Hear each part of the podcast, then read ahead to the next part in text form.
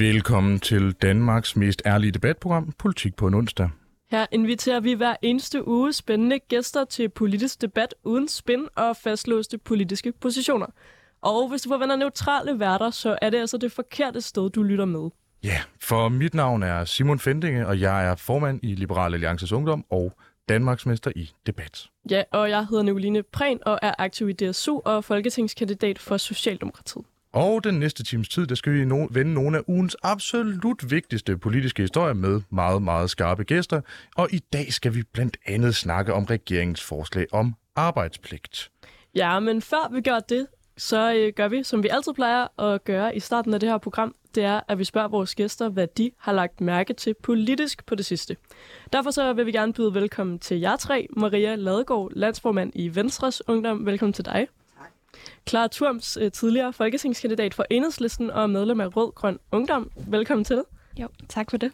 Og Alexander Blaunsfeldt, landsformand i SF Ungdom. Velkommen. Mange tak. Vi kan måske starte hos dig, Maria. Hvad øh, har du lagt mærke til i ugen, der er gået? Jeg tror, der er styr på mikrofonen. Jeg vil lige, lige nu bemærke, at mest der overhovedet ikke har styr på lyden, men det får, det får vi sikkert. Yes. Øhm, jeg, øh, jeg tror, det, jeg har øh, hæftet mig mest, mest ved den, den seneste uge, det var den øh, kroning, der var af øh, den nye øh, konge i England. Øh, ja, og så kan man sige, at det er politisk. Nej, det ved jeg måske ikke, om det er. Men jeg er sådan ret imponeret over, at, øh, at for det første, man, man, man kroner en konge, der får amerikanske præsidenter til at virke sådan lidt, lidt våde bag ørerne.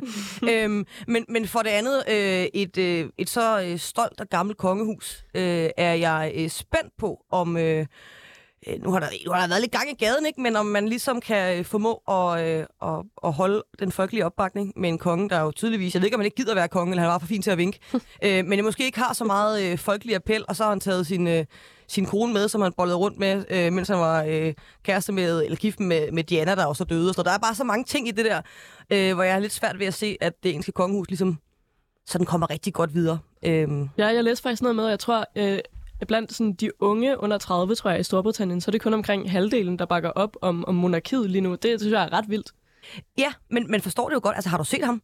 Altså, det var jo nærmest, der var så meget meme-potentiale i den der kroning, fordi han jo bare sad med de, altså, den der skøre kæmpe krone på, og så de der to, hvad for nogle pinde, øh, altså nærmest sådan helt kongulerodagtigt.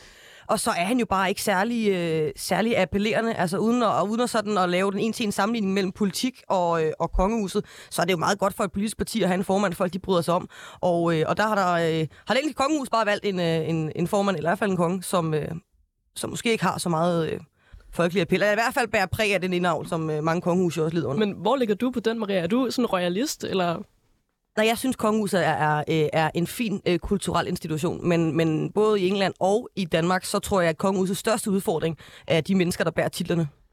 Og det kan jo være sådan lidt... Øh, det kan jo Det være er lidt svært at gøre noget ved i et kongehus. Det, det er jo en af de klare udfordringer ved et kongehus. Det er meget svært at vælte dem. Og det er jo så kongehusets udfordring. Men jeg synes, det er en dejlig kulturel institution. Det her, det siger noget om, hvor nemt det er at jam policy på, øh, på højrefløjen. Det er bare... Man kan også gøre det her. Ja. Og øh, i det regi, nu hvor vi simpelthen også lige har fået løst udfordringerne med monarkiet, det gik ikke, det tog hvad, et par minutter. Alexander, hvad har du lagt mærke til den uge, der er gået? Jeg tror, at en ting, der har fyldt, det er jo den her øh, klimarådsrapport, der, øh, der er kommet. Jeg tror, det var i går, den kom omkring øh, altså vind- og solenergiforsyning, når øh, vinden ikke blæser, og når solen ikke skinner. Øh, og den synes jeg var virkelig interessant, fordi den jo også tog meget af den debat, der har været omkring atomkraft, og, og hvad man kan der, og, og om det ligesom er, er den eneste vej at få et bæredygtigt energisystem, og kom med nogle, med nogle ret gode bud, efter min mening, til, til hvordan man egentlig kan lave et energisystem, som hverken beror sig på atomkraft, eller på, på ting som, som biomasse, eller på ting som, øh, som kulkraft for eksempel. Altså, øh, og det er jo blandt andet de, en af de ting, som de snakker om, er jo de her brændturbiner, øh, som, som så skulle køre på, på naturgas. Øh, man kunne nok også køre den på biogas, det ved jeg ikke. Men, øh, men der er i hvert fald, altså der er mange muligheder i det, og de øh, nævner jo også ellagring som en ting, sådan noget termisk ellagring. Øhm, og, og generelt set synes jeg, det er virkelig, altså det, det er ret spændende at kigge ind i, fordi det netop er noget, hvor, hvor debatten ligesom har været, har været rimelig tungt, øh, eller tung i forhold til, skal vi have atomkraft eller ej. Ja, du nævner nemlig atomkraft. Det synes jeg er ret interessant. Hvor ligger I SF? SFU på den? Men altså for os at se, giver, giver atomkraft ikke mening. Altså det, for det første, så mål med det her er jo, at, at man kommer i mål med det øh, i 2030. Øhm, altså man har noget, noget energiforsyning, øhm, der også kan være der, når, når solen ikke blæser. nej, når øh, vinden ikke blæser og solen den ikke skinner, at man, øh, at man kan have en energiforsyning der i 2030, og du kan ikke bygge et atomkraft inden 2030, mindre man, man sætter halvdelen af Danmarks arbejdsstyrke til det. Øhm, så, så altså for mig at se, så er det jo også nogle, nogle perspektiver i det her, som, som gør, at atomkraft ikke giver mening. Kigger man på elpriserne, så har der jo lige været total krise over, hvor høje de er. Vælger man at bruge øh, rigtig mange milliarder på at bygge et øh, atomkraftværk, så bliver elpriserne nok næppe billigere. Og med altså den største uraneksportør, der er Kazakhstan, er jo heller ikke just et land, som man har lyst til at lege for meget med. Nej, jeg tror nemlig også, at jeg synes, der er for mange udfordringer i det til, at det giver mening, men jeg oplevede bare altså, i folketingsvalgkampen i efteråret, at der især var nogen fra, faktisk fra højrefløjen, der synes, at de var de eneste, der kunne kalde sig rigtig grønne, fordi de satsede på atomkraft. Du mener godt, at vi kan, vi kan klare os uden? Ja, sagtens, så det viser den her rapport jo også meget tydeligt, at man, øh, at man sagtens kan, og det er jo meget det, som, som vi også har snakket meget om, når, når debatten er kommet til atomkraft, også fordi, så er der jo hele den her, hvornår, hvornår kan man ligesom lave total optimal ellavring? Altså den kan man jo så stille over for, hvornår man kan lave øh, hurtige, og, øh, altså hurtige atomkraftværker, der ikke beror sig på, på uran. Øhm, og der er jo en helt sådan teknisk ting der, men, men altså det kan sagtens lade sig gøre, hvis man, øh, hvis man spørger klimarådet i hvert fald. Og øh, ren nysgerrighed, nu øh, skal jeg være meget ærlig, jeg, jeg er selv sådan relativt begejstret for atomkraft, men altså, hvor, hvorfor ikke være relativt ligeglad med, hvilken teknologi, så længe det er sikkert og bæredygtigt, og så jo bare lade markedet stå for det. Det er jo en, en super øh, cepos analyse, det anerkender jeg. Men, men altså, hvad, hvad er udfordringen med atomkraft? Det er muligt, det er dyrt, men i et scenarie, hvor det er meget dyrere end alt muligt andet, så lader folk jo bare være med at bygge det. Hvor, hvorfor skal man være bange for det? Jamen altså, det man jo også kan se øh, i Klimarådets rapport, er jo det her med, at, at markedet ikke skal stå for den her ombygning, eller det kan ikke stå for den her ombygning, fordi det ikke vil være profitabelt. Altså, det vil ikke være profitabelt at lave en, en energiforsyning, som, øh, som også kan drives, når, når sol og vind ikke kan drive det. Øhm, så, så skal vi have en energiforsyning, hvor, hvor det ikke bare slukker, hvis der er dårlige vejrforhold. De nævner det også som om, at altså det, det er meget, meget sjældent, at der vil være dårlige vejrforhold øhm, i en grad, hvor, hvor sol og vind ikke kan, kan forsyne det. Men, men vind, eller sådan, energisektoren er bare et sted, hvor markedet ikke kan bære det. Det ser man jo også med den her havvindspark, der kommer. Den kommer til at koste 17 milliarder øh, at lave. Så, så det er jo ikke... Altså, vindsektoren er bare ikke et sted, hvor vi kan bero os på markedet, fordi der bare ikke... Altså, det er meget få aspekter af det, der er særlig profitabelt. Okay, det er jeg faktisk lidt nysgerrig på, fordi nu, øh, altså full disclosure, jeg har arbejdet i verdens største bæredygtige investeringsfond. Jeg har lavet en hulens masse vind, og ved rigtig, rigtig meget om det. Og det er faktisk lidt sjovt, du siger det, fordi de sidste mange øh, havvinds udbud, der har man faktisk formået at gøre det også uden statsstøtte. Folk tjener penge på det. Der intet, der tyder på, at det ikke fungerer. Faktisk så er det markedet, der har formået at drive det fra en kilowatt-time-pris på cirka 100, 110 euro, ned til nu, hvor det ligger på omkring 48. Det vil sige, det er over en halvering. Så hvis der er noget, der har virket på lige præcis vind, så er det da markedet, eller hvad? Eller er det øh, Guds vilje, der simpelthen bare har halveret priserne? Nej, men altså, kigger man på den energiø, man gerne vil etablere på Bornholm, øh, så kommer man til at kræve 17 milliarder. Energiø er noget andet. Energiø er noget fuldstændig andet. Det skal vi bare lige holde os for øje. Det er relativt sjældent, man laver vind, hvor du har et behov for at bygge sådan en tintin ø først. Mm, men, men altså, det er jo de, de 3 gigawatt ekstra, altså oven på de 6 gigawatt, som man satte på at producere inden, øh, ja, hvad er det, 2030 også, hvor, hvor man ligesom vil have bygget den her energiø, øh, eller man vil i hvert fald gøre Bornholm til en energiø og, og, og placere noget, noget vind der, og det kommer til at koste i statsstøtte, øh, simpelthen fordi markedet ikke kan drive det.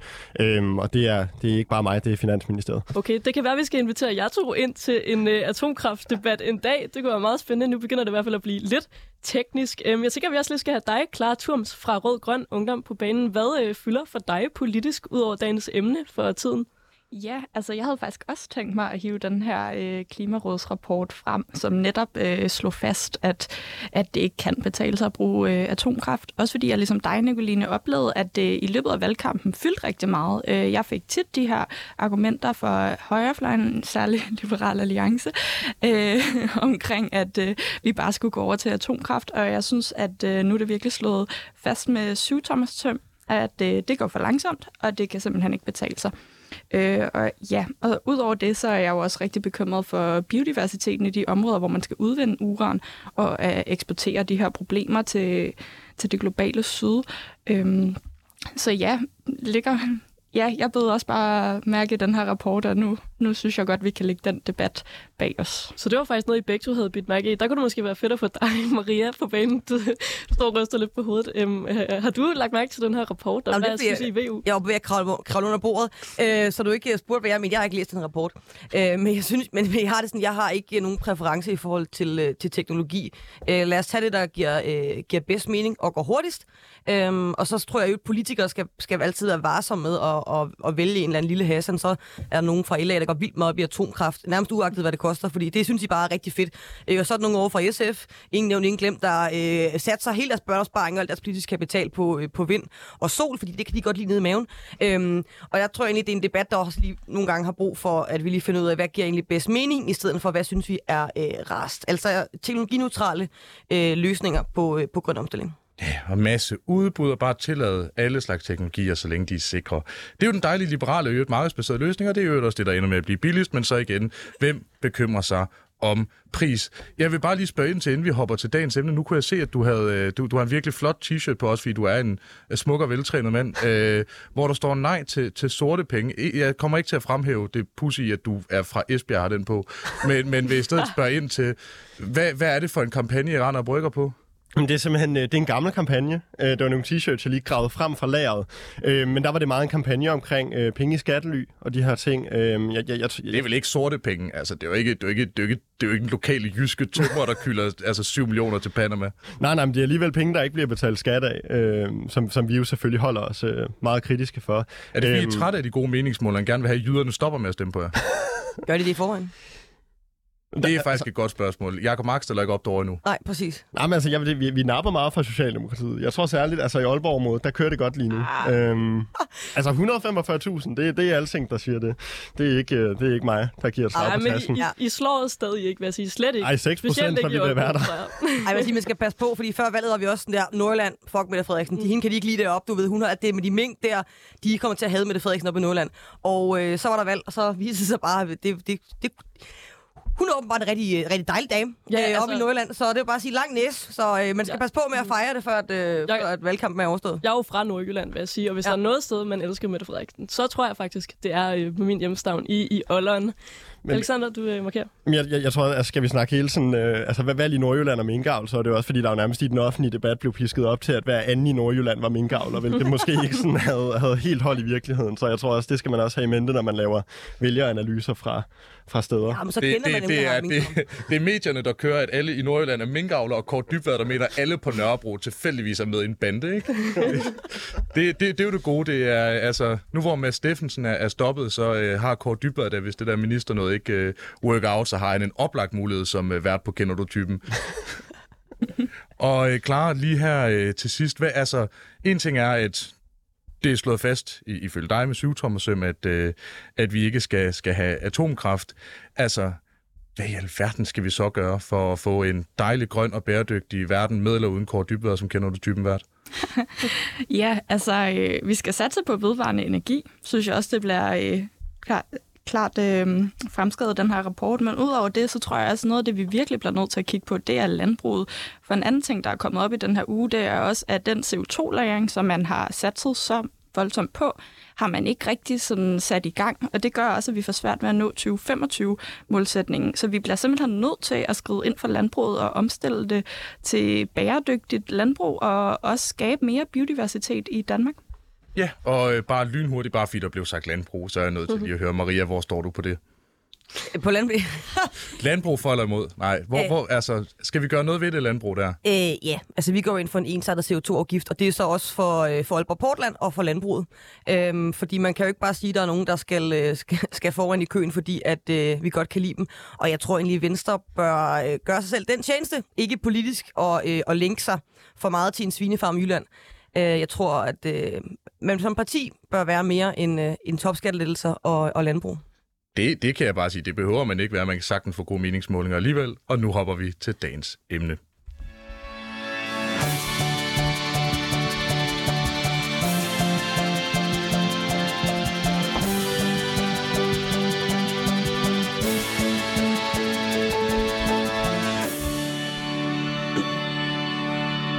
Lytter til Politik på en onsdag med Simon Fendinge og Nicoline Prehn, hvor vi i dag har besøg af Maria Ladegaard, landsformand i Venstres Ungdom, Clara Turms, tidligere folketingskandidat for Enhedslisten og medlem af Rød Grøn Ungdom, og Alexander Blaunsfeldt, landsformand i SF Ungdom. Ja, for to uger siden, der øh, snakkede vi en smule om arbejdspligten, som regeringen vil indføre.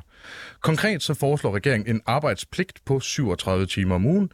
Den vil omfatte ca. 27.000 mennesker, som i dag modtager offentlige ydelser. Og modellen er ret simpel. Hvis man ikke overholder sin pligt til at bidrage 37 timer om ugen, så bliver man trukket i sin ydelse. Og det her forslag, det er altså ikke helt nyt. For knap to år siden kom den forrige regering med et næsten enslydende forslag. Dengang var ca. 20.000 særlige kvinder med rødder i Mellemøsten, Nordafrika, Afghanistan, Pakistan og Tyrkiet omfattet af forslaget. I dag er tallet ca. 27.000. Maria Ladegaard, som Venstre Ungdomsformand, mm. hvorfor giver det her forslag, den her lovgivning, så god mening? Jamen, det giver fantastisk god mening, at man skal øh, yde, for at man kan nyde. Og hvis man øh, kan arbejde, så skal man arbejde. Og det synes jeg så er et meget sundt borgerligt princip. Med det sagt, så ved vi jo også, at øh, dem, der er på kontanthjælp, er nogle af dem, der har det fysisk dårligst, psykisk øh, aller dårligst. Vi ved også, at øh, det at deltage i det arbejdende fællesskab, det er godt for mennesker. Øhm, og så jeg synes egentlig også, at det, det handler om at tage ansvar for nogen, der har... Øh, der har siddet hjemme. Mange af dem, der øh, er omfattet af det her, har jo siddet øh, 10 år øh, på kontanthjælp. Og det synes jeg er øh, for længe. Jeg synes faktisk, vi har et øh, ansvar over for nogen, som ikke selv kan komme ud og være en del af arbejdsmarkedet. Og, og det der med at stå op om morgenen og øh, gå på arbejde, det er sådan en rigtig øh, øh, borgerlig sang.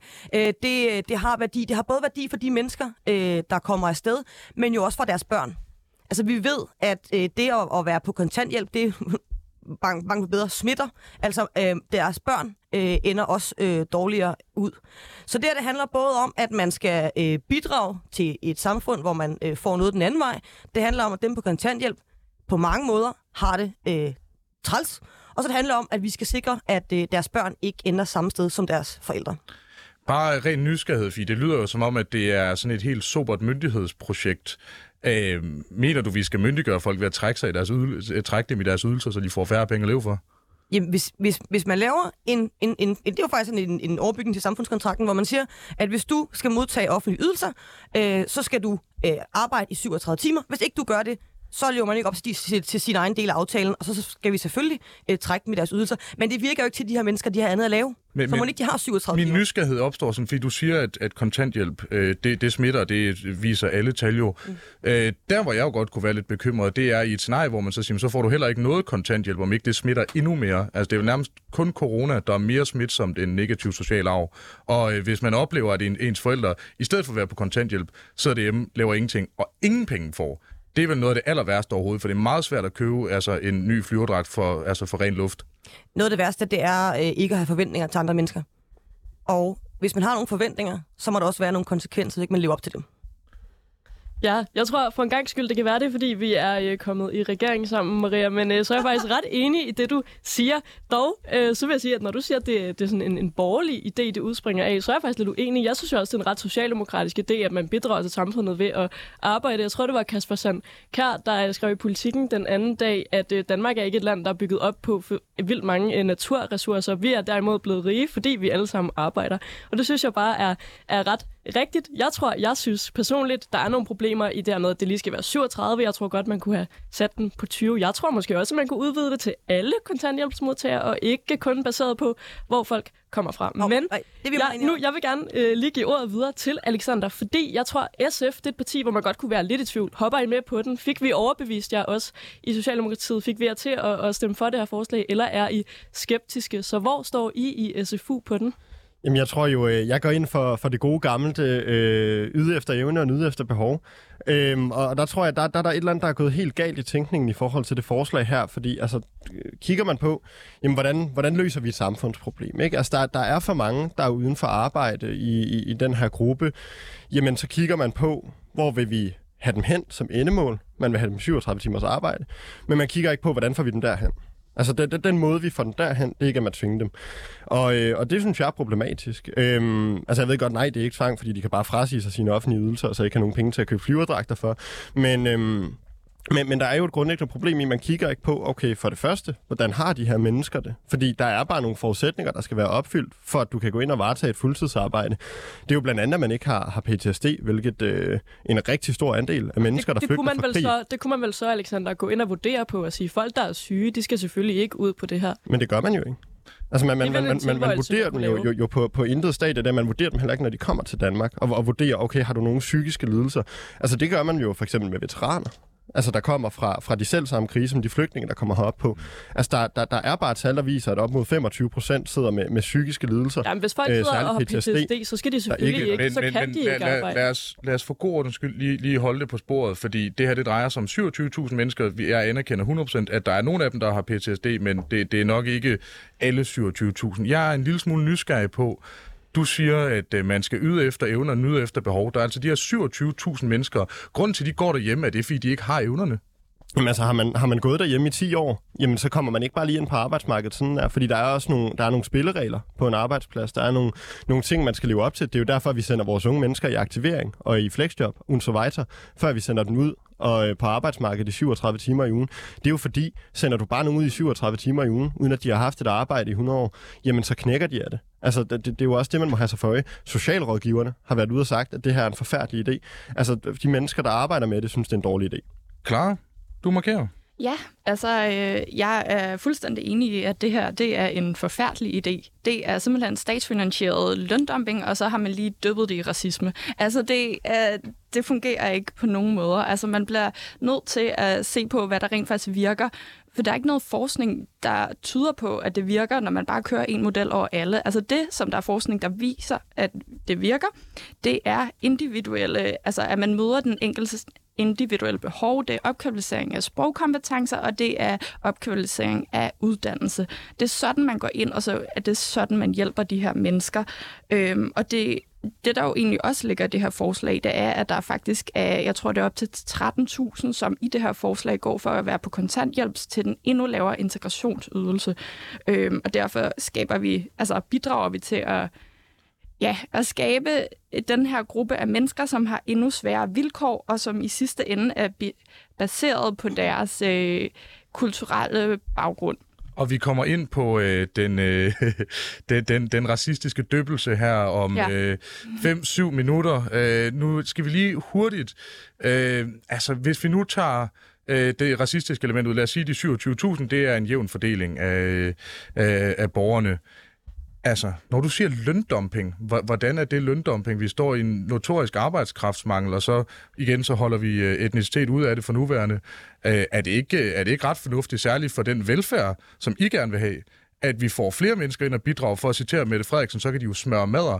Er det ikke rigtig, rigtig fint, at for at kunne opretholde en velfærdsstat, at vi får flere mennesker ind og bidrage til den? Jamen, altså, du risikerer jo en udsivning af nogle arbejdsopgaver, der lige nu er...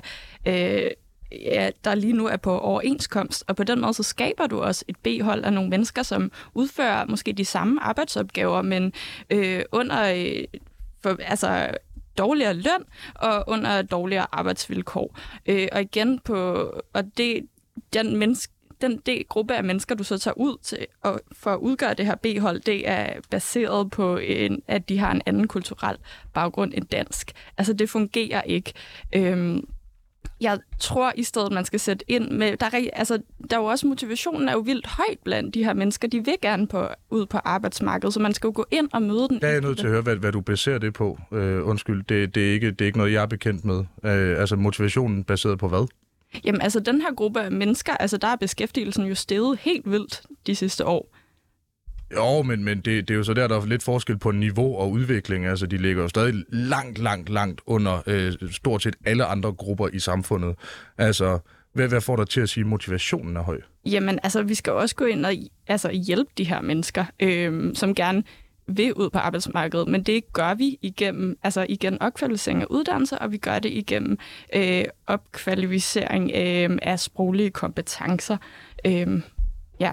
Maria, er du enig i det? Nej, jeg tror, vi, skal- lige, vi skal have fat i, at øh, altså, tallene på det her, 4 ud af 10 ikke-vestlige kvinder er ikke i arbejde. Mange af dem, de hænger i systemet, kontanthjælpssystemet i mange år. 40 procent af dem har været på kontanthjælp uafbrudt i øh, 10 år eller mere.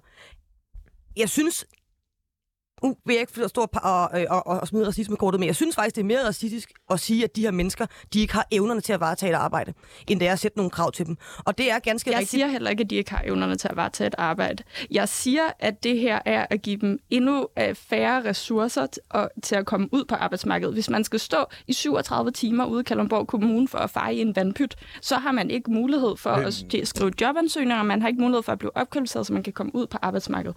Men, men klar, jeg skal bare lige forstå det rigtigt. Så de har evnerne til det, de har motivationen til det. Hvorfor de så ikke i arbejde? Jamen altså, det er, det er jo en, altså en bredt sammensat gruppe, så igen, der er jo forskellige årsager til, og det er jo også det, jeg siger, man skal gå ind og kigge på den enkeltes behov. Der er, som du sagde før, der er nogen, der har PTSD, som har nogle problemer der.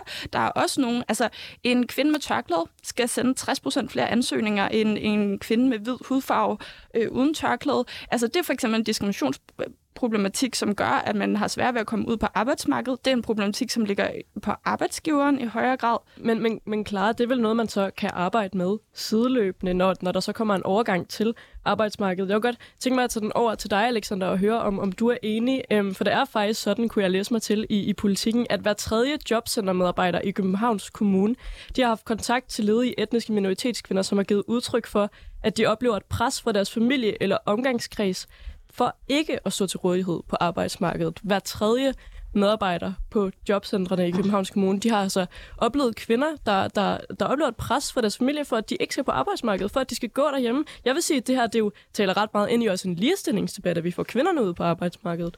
Jamen, det er det da helt sikkert. Om- Altså sådan en, en, en hver form for social kontrol er jo en dårlig social kontrol. Det tror jeg da ikke, der kan være nogen tvivl om.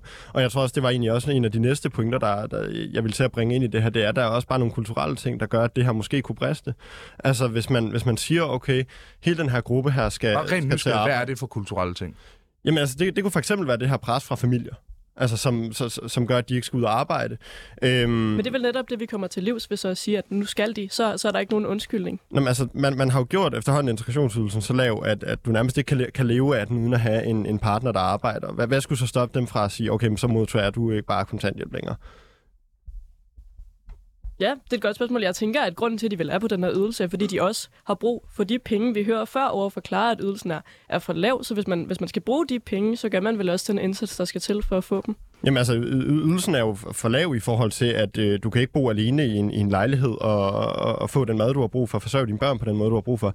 Øhm, men, men, men altså, har man en, en ægtefælle, der er i arbejde, der siger til dig, at du skal blive derhjemme, og du skal øh, hvad hedder det, holde dig uden for arbejdsmarkedet, jamen hvis, hvis staten så kommer og siger, hvis du vil modtage kontanthjælp, skal du arbejde 37 timer i ugen. Der er ikke noget, der stopper den fra at sige, så kommer du slet ikke ud på arbejdsmarkedet, så siger vi bare nej til kontanthjælp. Og det er jo også, det er jo også en udfordring, må at, se på. den, at reallønnen for, for, for den gruppe, du, du beskriver, ikke ligefrem er kendt for at være sådan grotesk høj.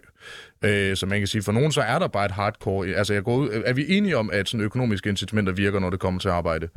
I Ja, ordnet ja, jeg kommer ikke til at lokke dig i en eller anden topskattefælde. Nej, nej, nej. Altså, en, en gang imellem gør det, men man bliver også nødt til at se på, penge er ikke det eneste, der motiverer mennesker i det her samfund. Men, men Alexander, men, det er jo men det netop... er vel en sundere motivationsfaktor, alt andet lige en social kontrol. Jamen, det, det er det der bestemt. Og det er jo også, jeg siger jo heller ikke, det er en dårlig idé at få dem ud i arbejde. Jeg siger bare, jeg tror, der skal nogle andre indsatser til, end at straffe dem økonomisk, fordi der så tror jeg bare hurtigt, at vi kunne ende i en situation, hvor rigtig mange vilkår bliver yderligere forringet, øh, og hvor den sociale kontrol måske kan blive stærkere. Altså, det handler jo også om, at kommunerne har et ansvar for at komme ud og snakke med dem, ligesom man gør med børn, der har det svært, eller unge, der ikke kan komme ind på arbejdsmarkedet. Så går kommunen jo heller ikke ud og siger, hvis du ikke arbejder 37 timer fra i morgen øh, med at stå og, og smøre mad på et plejehjem, hvilket der er folk, der er ansat til på overenskomstlignende øh, forhold, øh, min, Men- min kæreste der iblandt. Men, øhm, men altså, hvi- hvi- hvis man nu går ud og siger til dem i stedet, nu laver vi en aktiv indsats for at få dig ind på arbejdsmarkedet, så kan man jo netop også komme ind i de her problemer, som for eksempel børnene kan have, øh, og som for eksempel den her familie kan have. Men Alexander, du kan ikke sammenligne det her med mennesker, der har det svært. Øh, fordi det her, det er, jo, det er jo mm, altså, helt normale mennesker, der bare har en anden baggrund. Hvis de så Men, har men det er da mennesker, der så er det har klart, det at de ikke svært. skal arbejde. Jeg vil godt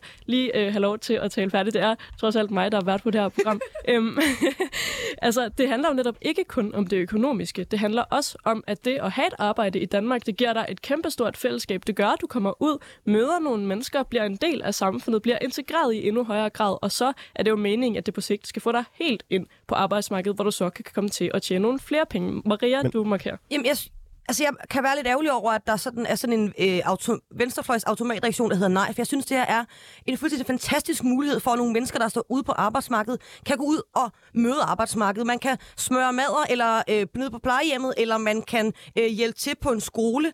Og tænk så, hvis de står og har en ledig stilling, så kunne det jo være, at fordi de har mødt en, de har mødt mig, der hedder Fatima, og jeg har tørklæde på, og så så de ud over deres egen fordom og kunne se, hvad jeg kunne, og så kunne jeg få et arbejde der, derigennem. Altså, hvor er det fuldstændig, det er da helt fantastisk, at det her, det er muligheden for, at vi tager nogle kvinder, der har siddet 10 år øh, hjemme i et betonbyggeri, og får dem ud og møde verden, Øh, de bliver sikkert bedre til at tale dansk, forstår bedre dansk kultur bedre. De føler, at de bidrager med noget, at de også faktisk har værdi andet end bare øh, som en, der sidder hjemme og, øh, og passer familien. Altså, jeg synes, det er helt fantastisk, og det tror jeg bare, man skal, man skal huske på. Så kan vi diskutere, at 37 timer lige hissigt nok, skal man så indfase og starte på 15 og så op på 20 bla bla. Det er fint nok.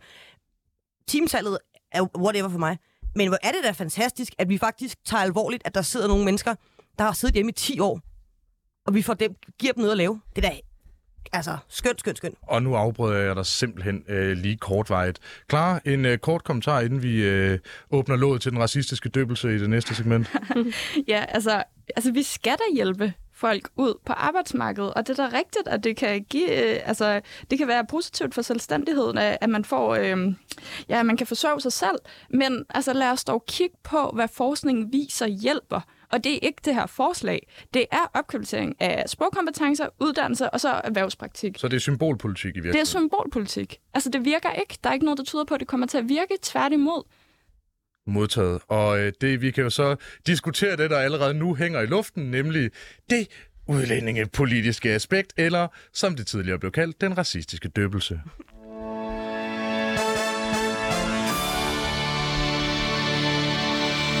For du lytter til Politik på en onsdag med Simon Fending og Nicoline Prehn, hvor vi i dag har besøg af Maria Ladegaard, landsformand i Venstres Ungdom, Clara Thums, tidligere folketingskandidat for Enhedslisten og medlem af Rød Grøn Ungdom, og Alexander Blauensfeldt, landsformand i SF Ungdom, nu hvor vi har inviteret folk med navne med et helt absurd ligstal.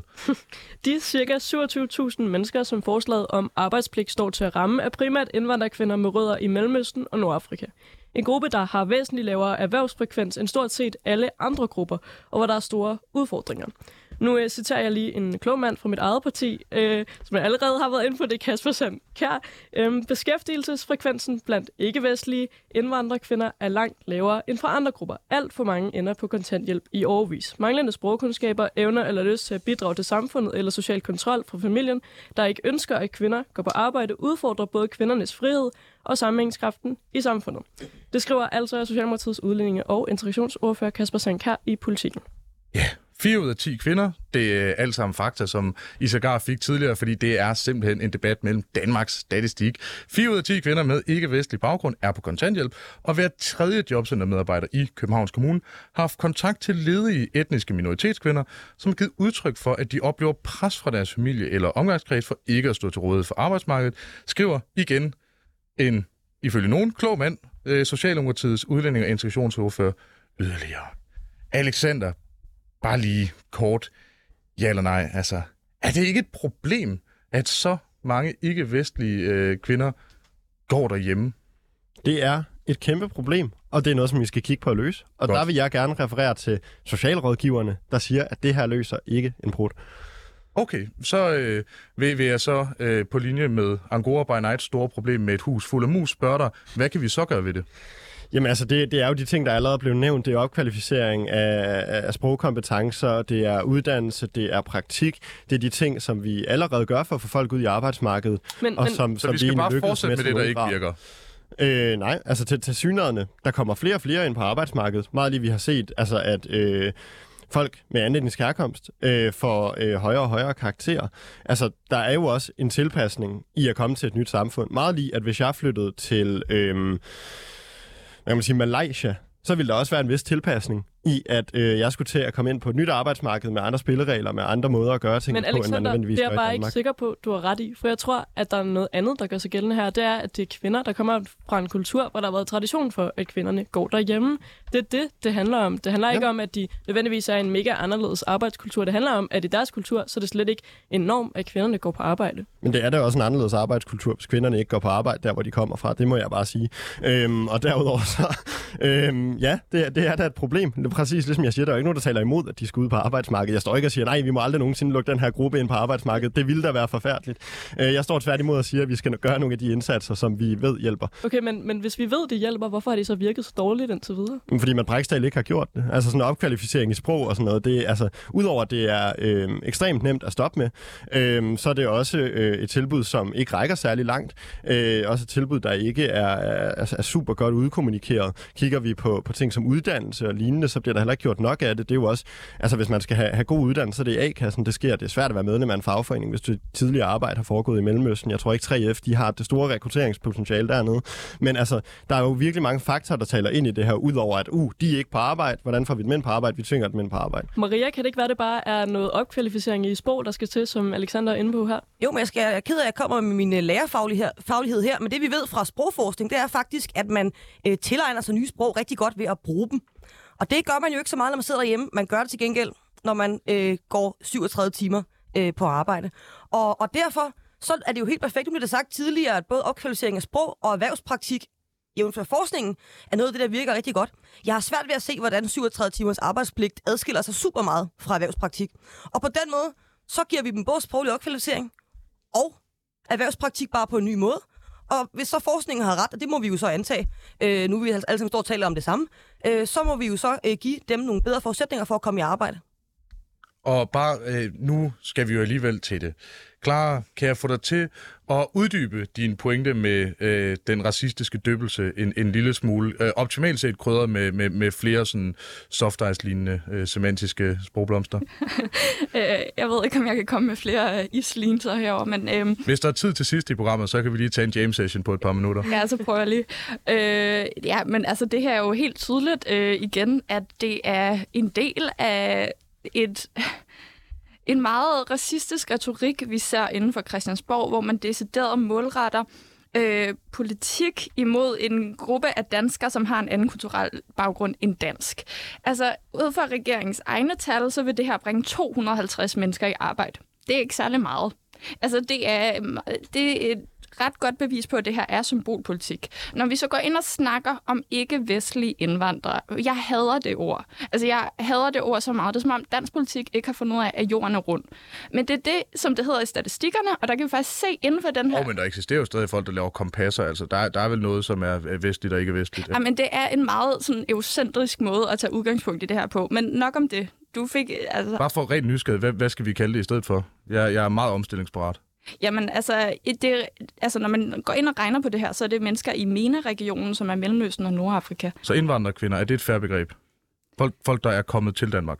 Altså, ja, folk, der er kommet til Danmark. Men anden Nå, undskyld, vi, vi, vi skal ja, også videre. Det... Jeg var bare lidt nysgerrig på, øh, hvad, hvad vi skulle bruge for begreb i stedet for. Men du siger, det simpelthen er, er, er racistisk. Det er symbolpolitik og får 250 mennesker. Ja, og hvis jeg lige må fattiggøre det, så den her gruppe, som man faktisk går ind og snakker om, og som man målretter politikken imod, øh, det var også det, jeg sagde før, altså der ser vi jo faktisk, beskæftigelsen er virkelig altså, er stigende. Den stiger helt enormt meget, og det er særligt i forhold til kvinder.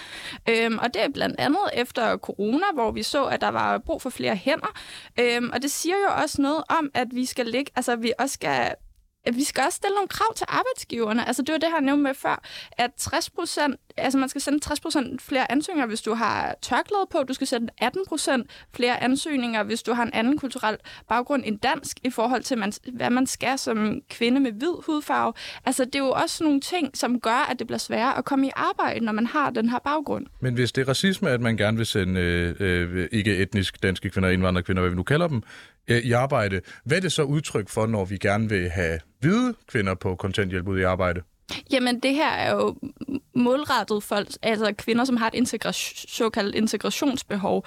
Og der synes jeg, at der, hvor det bliver, altså det, der, hvor det bliver diskriminerende, det er jo, når du trækker en løsningsmodel ned på en altså meget sammensat blandet gruppe af mennesker, at du siger, når men de her mennesker er så også ledet, som vi også har, det har lidt været præmissen for det her program, men som jeg sagde før, altså sådan det her med, at man har øh, når det bliver i talesat, at, de, at man har ikke som kvinde ikke har tradition for at arbejde i de her lande. Altså det her er mange lande. Altså det, vi kan ikke sådan sammensætte det som, som en stor gruppe. Vi bliver nødt til at gå ind men, og Men klar, man Men taler vel om det som en stor gruppe, når man ser i statistikkerne, at mennesker, der kommer fra de her lande, de, altså, så er det i høj grad kvinderne, der ikke er på arbejdsmarkedet. Så giver det vel mening at i talesætte dem som en gruppe.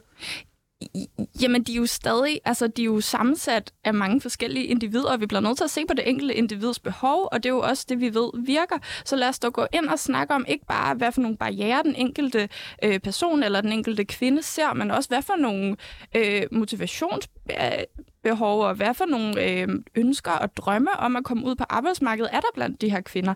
Altså Kvinfo har for eksempel et civilsamfundsinitiativ, hvor de også går ind og tager udgangspunkt i den enkelte kvindes øh, motivationer og drømme om at komme ud på altså uddannelse eller ud på jobmarkedet. Og det synes jeg er et fantastisk udgangspunkt. Lad os gå ind og hjælpe kvinder på den måde. For som jeg også var udelukker de to ting hinanden. Man kan vel sagtens hjælpe kvinder til at komme ud på arbejdsmarkedet, og samtidig tage eksempelvis det her i brug? Altså det, der er forskellen her, det er jo, at du sætter, kommer til at sætte nogle kvinder og nogle mennesker til nogle fuldstændig latterlige nyttejobs, som de egentlig ikke får noget ud af. Jeg skal af. bare lige forstå, er det latterligt at smøre mad til ældre mennesker på plejehjem? Nej, det er ikke latterligt. Nu står jeg og tænker på sådan noget som at feje vandpytter eller at klippe buske, som der ikke er behov for at blive klippet, som man også har set har været tidligere eksempler på nyttejobs, der er blevet taget brug, fordi der simpelthen ikke har været mere. Men hvis de går ind og smører mader øh, på plejehjem, så skal de også være på en overenskomst, og så skal de have en ordentlig løn, og de skal arbejde under ordentlige arbejdsvilkår.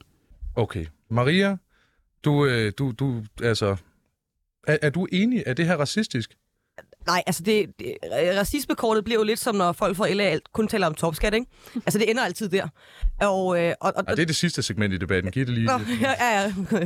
Hvordan kan vi få flere færre til at betale topskat i dem her? Nå, men, men det her målretter sig jo ikke... Øh, altså for mig at se, er det jo ikke en racistisk målretning. Vi, vi målretter os bare øh, det hus, der brænder, så at sige. Altså dem, der ikke er i arbejde. Øh, og der skulle man så måske, øh, måske starte. Øh, og, og vi kan jo godt mødes på midten og sige, at det her skulle også gælde for, øh, for danskere. Altså, det synes jeg, der er helt, helt, sund, helt sundt princip. Man så det jo i øh, Morten Dahlin indførte det jo, da han sad i byrådet nede i Greve. Der indførte han det, og pludselig var der kun, jeg tror, der var fem tilbage, eller sådan noget, under 30 på, øh, det var så alle under 30 på kontanthjælp. Og det var, de gik fra, jeg kan hvor mange der var, men pludselig var der kun fem tilbage, fordi de fandt ud af, at så var det måske federe at få sig et arbejde, end, øh, end det var at gå og samle øh, skrald ned på stranden. Mm. Og det er, da, det er da dejligt, at de er blevet motiveret til at gå ud og tage sig et arbejde. Ja, der er jeg faktisk helt enig. Jeg tror, man skulle sætte det ned på sådan noget 20 timer, og så skulle det gælde for alle. Ja. Øhm, selvfølgelig ikke dem, der er syge eller, eller har nogle mentale udfordringer, hvor man ligesom kan retfærdiggøre, at de har brug for at være derhjemme og måske være i noget behandling og få det bedre. Og så når de har fået det bedre, kan de komme ud og bidrage. For jeg tror, at det handler rigtig meget om, at man får en tilknytning til arbejdsmarkedet. At man kommer op hver morgen og kommer ud og møder nogle andre mennesker. Alexander, vil du være med på ideen, hvis det ikke kun galt en bestemt gruppe, men galt alle? Jamen, altså, jeg, jeg tror, det politiske Danmark allerede er mere på ideen i, i form af, at hvis du har været på kontanthjælp længe nok, og ikke kan hverken komme i uddannelse eller job, så kommer du i aktivering. Øhm, og det er jo i, i høj grad det samme, som man vil indføre her. Øhm, hvis vi skal snakke omkring den, den racistiske døbelse, øhm, så tror jeg, jeg har et princip. Jeg ved godt, at min moderparti ikke har det samme. Som du siger, noget mod linjen. Ding, ding.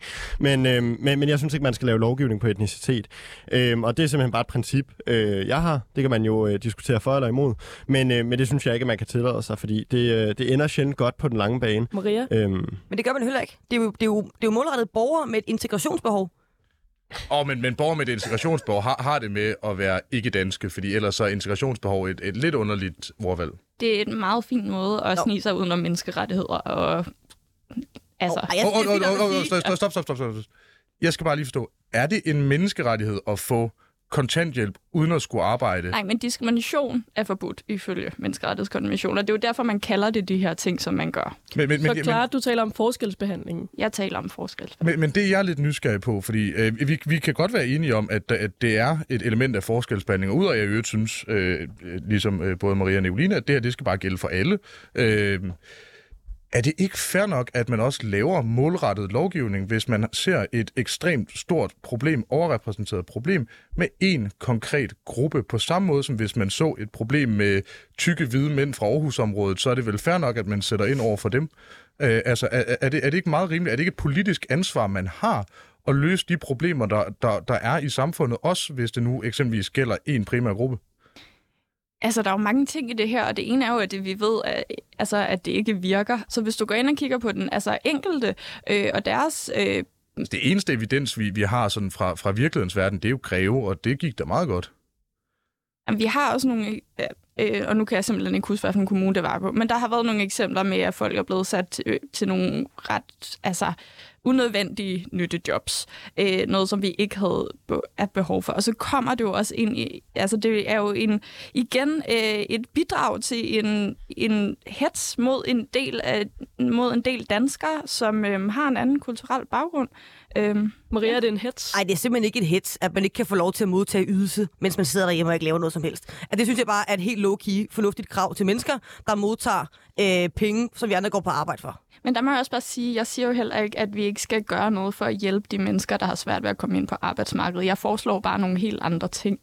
Ja, eksempelvis sproglig opkvalificering og erhvervspraktik, som jo er det, der er indhold i det her forslag. Altså, jeg, jeg har simpelthen oprigtigt, jeg synes faktisk, jeg sådan i politiske debatter er meget åben over for, øh, for andre argumenter. Jeg kan bare ikke se noget, godt, altså noget, noget argument for, at det her er en dårlig idé. Alexander?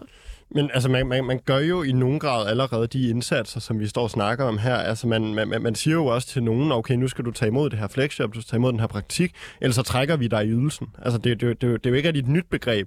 Mit issue med den, det er jo det her med, man laver den på, nej, man laver den ikke formelt på etnicitet, men øh, øh, øh hvad hedder det, øh, kvinder med integrationsbehov er jo en, en, en rimelig stramt defineret gruppe. Men, men mit problem med det bliver også, det er jo netop det her med de individuelle indsatser, fordi kigger man på, på kvinder fra Syrien, har ofte øh, en uddannelse og har ofte været på arbejdsmarkedet, og det er jo egentlig den uddannelse, som måske kan bo i Danmark, men de har om ikke andet ofte øh, nogen form for uddannelse, hvis ikke en, en universitetsgrad fra, fra Mellemøsten. Og det ved jeg godt, det kan man ikke bruge i dansk sammenhæng, men, men der er alligevel nogle opkvalificeringskurser. Altså sammenligner du den gruppe med folk fra Afghanistan. Så altså, det er helt forskellige mennesker, vi snakker om. Det er helt forskellige behov, men det er også helt forskellige slags sygdomme, de kommer herop med. Helt forskellige slags psykiske lidelser, de kommer herop nu kommer de vel ikke alle sammen herop med en sygdom eller psykiske lidelser? Det er cirka det er jo derfor, 25 vi skal procent. Det vil sige en, en, 25 procent, det synes jeg er et ret styrende begreb. Det er jo de resterende 75 procent, det er vel meget fair at fokusere på dem. det er jo ikke 25 procent af dem uden job. Altså det, det, det er jo, kigger vi på en samlet gruppe, nu, nu, nu nu siger vi, at det er, 4, hvad er det 4 ud af 10, der ikke er i arbejde. Det vil sige, det er 40 procent. Det er ikke minus 25, det er 15 procent. Så det vil sige, der er kun omkring 15 procent af dem her.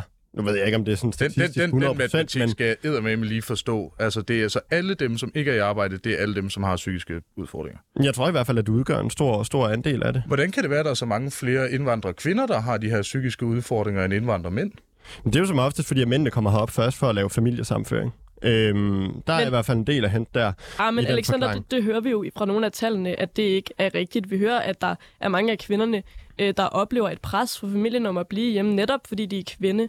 Jamen, altså ifølge, øh, hvad hedder det, både, øh, jeg kan, det var ikke Sundhedsstyrelsen, men det var sådan noget Center for Folkesundhed eller et eller andet, og øh, Region Midtjylland, der har lavet en meget regionspecifik undersøgelse. Så altså sådan størstedelen af dem, der er, er uden job, det er fordi, at de har psykiske problemer, som, som er uforløst. Også specielt fordi, når du kommer ind til, til en dansk læge, og de danske ordforråd måske er relativt begrænset, jamen så er det sådan relativt klart, at, øhm, at hvad hedder det, øhm, altså så, så er det rimelig svært at få forklaret, jamen hvordan har jeg det egentlig? Og så, altså jo, du mister også din ret til, Ja, til en men- tolk efter et stykke Så, tid. så, så, så, så, ting. lad os, øh, så lad os øh, altså, politikudvikle en lille smule.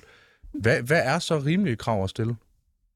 Jamen, jeg synes, altså ting som, at øh, du skal i... Altså ligesom de krav, vi allerede stiller. Øhm, ting, som man også gør med, med unge, der aldrig har været i, i uddannelse eller arbejde efter grundskolen.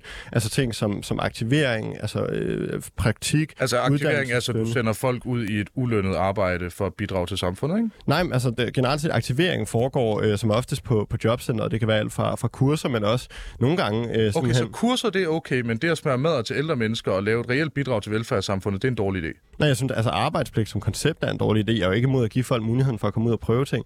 Jeg synes bare, at den, den arbejdspligt, der er foreslået, altså Men, både men, men du for 37 timer og aktivering, men tvang- ikke for arbejdspligt. Nå, men, trods af, at- men, men aktivering sker jo også efter en individuel vurdering. Du, skal- du bliver også nødt til at vurdere, jamen, altså, hvad, hvad, hvad er det vedkommende har behov for? Det er jo netop derfor, vi har jobcentrene. Det Okay, ved jeg godt, nu- det har nu- vi ikke nu- meget nu man- Så, så, så, så hvis folk med PTSD og så videre kan, kan, kan fritages for, øh, for arbejdspligten, så er du sådan set for. Hvis folk med PTSD, andre årsager, altså øhm, behov, som, som måske ikke kan, kan øh, ske under 37 timers aktivering. Og- altså, Men Nu, der- nu står Maria ved at råbe der, ind er i jo, mik- der er jo nul mennesker herinde, der påstår, at folk, der ikke kan arbejde, skal arbejde. Jeg tror faktisk, vi ret hurtigt kan blive enige om, at dem, der ikke kan arbejde, selvfølgelig skal have mulighed for at leve et værdigt liv stadigvæk. Altså det er vi ligesom øh, videre fra. Så nu foreslår vi så, at de skal i noget aktivering. Altså de her kvinder, mange af dem har siddet hjemme i 10 år. Hvis aktivering havde virket, så så havde det nok virket nu. Altså, 10 år er- er immer væk, øh, immer væk længe. Dengang var jeg 18, altså bare sådan lige for, for sammenligning. Øhm, og så må jeg også sige, det er jo også, altså, det, så, som jeg har læst, og nu må du rette mig, hvis jeg tager fejl, Alexander, så, så fremgår det jo ikke, at alle, der skal i arbejdspligt, skal lave det samme. Mm. Altså, det jo, kan jo også være ud fra en vurdering, der siger, hvis du har nogle øh, kompetencer i forhold til øh, ældrepleje, eller hvis du øh, har øh, uddannelser, der er noget med børn, eller hvis du har andet, så kan man jo sende ud i jobs, der har noget med det at gøre. Mm. Altså, vi, vi, der, der er jo ikke nogen, der foreslår, at alle bare skal ud og fejre vandpytter. Jeg tror faktisk, der er nul mennesker, der foreslår det. Nej, Men præcis, altså, altså, så... fordi det så kan være en indslusning til det rigtige arbejdsmarked. Alexander? Men, men så er der jo bare noget principielt i at sende, sende nogen ud og være sygeplejerske eller socioassistent for en løn på hvad, 42 kroner i timen eller sådan noget. Det synes jeg da også er fuldstændig for skamligt. Men det er der ikke nogen, der foreslår. Jamen, det er jo det, forslaget ligger i. Du får været 6.500 eller sådan noget. Så det vil sige, hvis du arbejder 37 timer i ugen, det er cirka 42 kroner i timen. Men det er jo ikke, et- det er ikke et arbejde, det er ligesom det, du, du bidrager med, for at du kan få din ydelse. Men så skulle vi ikke bagefter give med et arbejde, så? Og, og i øvrigt sygeplejersker og folkeskolelærer øh, og så videre er, er offen, altså offentlige arbejdspladser. Jeg tror ikke, det offentlige øh, kommer til at lave øh, altså inkarneret løndumping. Øh, det, det er muligt, at det kommer til at ske, men det vil alligevel undre mig. Og selv i det her, altså, vi, vi har altså galopperende mangel på arbejdskraft. Vi har altså nogle integrationsudfordringer, som vi indtil videre ikke har løst. Kan vi så ikke lave det kompromis, at hvis det her viser sig, på trods af, at det virkede i Greve, hvis det viser sig ikke at have fungeret, mm, skal vi så ikke bare sige, at vi prøver den i fire år, og så hvis det ikke virker, så skal jeg være første mand i bræschen for at altså, grædende gå på knæ og sige undskyld, undskyld, undskyld, fjern det. Jo, men altså, det kunne man jo sagtens lave på alle politikområder. Så kunne vi indføre øh, en, en marginalskat øh, på, på 72 procent, som efter økonomer ville virke. Men jeg tror bare ikke, det er den måde, man skal drive Det, politik det, jeg er på. lidt nysgerrig på, hvilke økonomer det er. Øh, Ved du hvad, jeg er finder det, det, der er alle dem, artikel. det er alle dem, der er blevet fyret ud i Arbejderbevægelsens Erhvervsråd for udulighed. Hvad, Jeg Øh, finder der en artikel, men i hvert fald, altså når man laver politik, bliver man jo også nødt til at spørge dem, det drejer sig om. Og de mennesker, der arbejder med, med folk med såkaldt integrationsbehov, de siger jo, at det er en dårlig idé, så måske man skulle overveje at tage besøg af det. Okay. Clara, det, jeg synes, vi skal have dig på banen nu. Du har markeret længe. Hvad hvis vi nu piller det, du kalder for det racistiske element af? Hvis vi siger, at det gælder alle på ydelser, på i hvert fald måske noget, der svarer til, til kontanthjælpsydelsen. Hvis det gælder alle dem, hvis vi nu også siger, at vi godt kunne sige, okay, det kunne være 15 timer, det kunne være 25, vi kan godt tilpasse det individuelt, og vi kan gøre det måske, så den enkelte kan udnytte de øh, ressourcer, de nu har, det, de er gode til det fagområde, de kunne tænke sig måske at arbejde indenfor. Vil du så være med på ideen? Jamen, så er det stadig social dumping. Altså, de mennesker, der er over... Altså, hvis man går ind og varetager et job som øh, socioassistenter, øh, sygeplejersker, pædagoger, rengøringsassistenter, øh, tidligere øh, har varetaget, jamen, så skal man også gøre det på en overenskomst.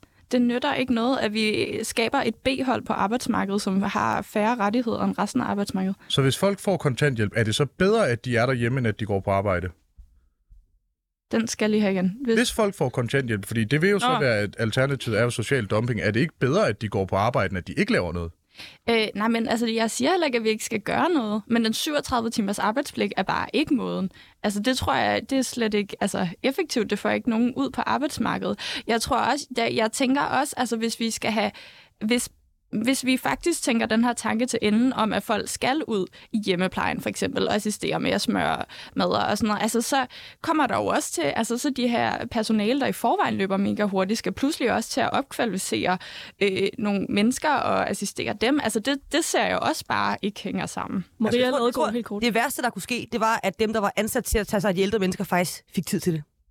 Altså, det, det, det vil jo være helt vanvittigt at, øh, at, at forestille sig. Og, så, og det her, det er et super arrogant djøf-perspektiv. Men jeg ved ikke, hvor meget opkvalificering, der ligger i at smøre madder.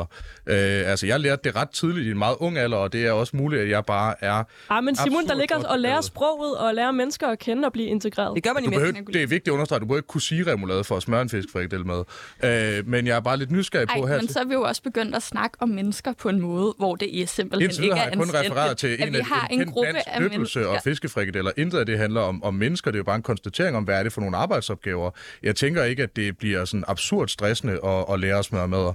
Og jeg tænker, man kan godt lige undvære 20 minutter til at lære folk at skære robrød ud. Eller hvis vi er virkelig heldige at købe Schulstad robrød, der faktisk, og det her det er ikke blevet betalt for at sige, faktisk allerede kommer i skiver.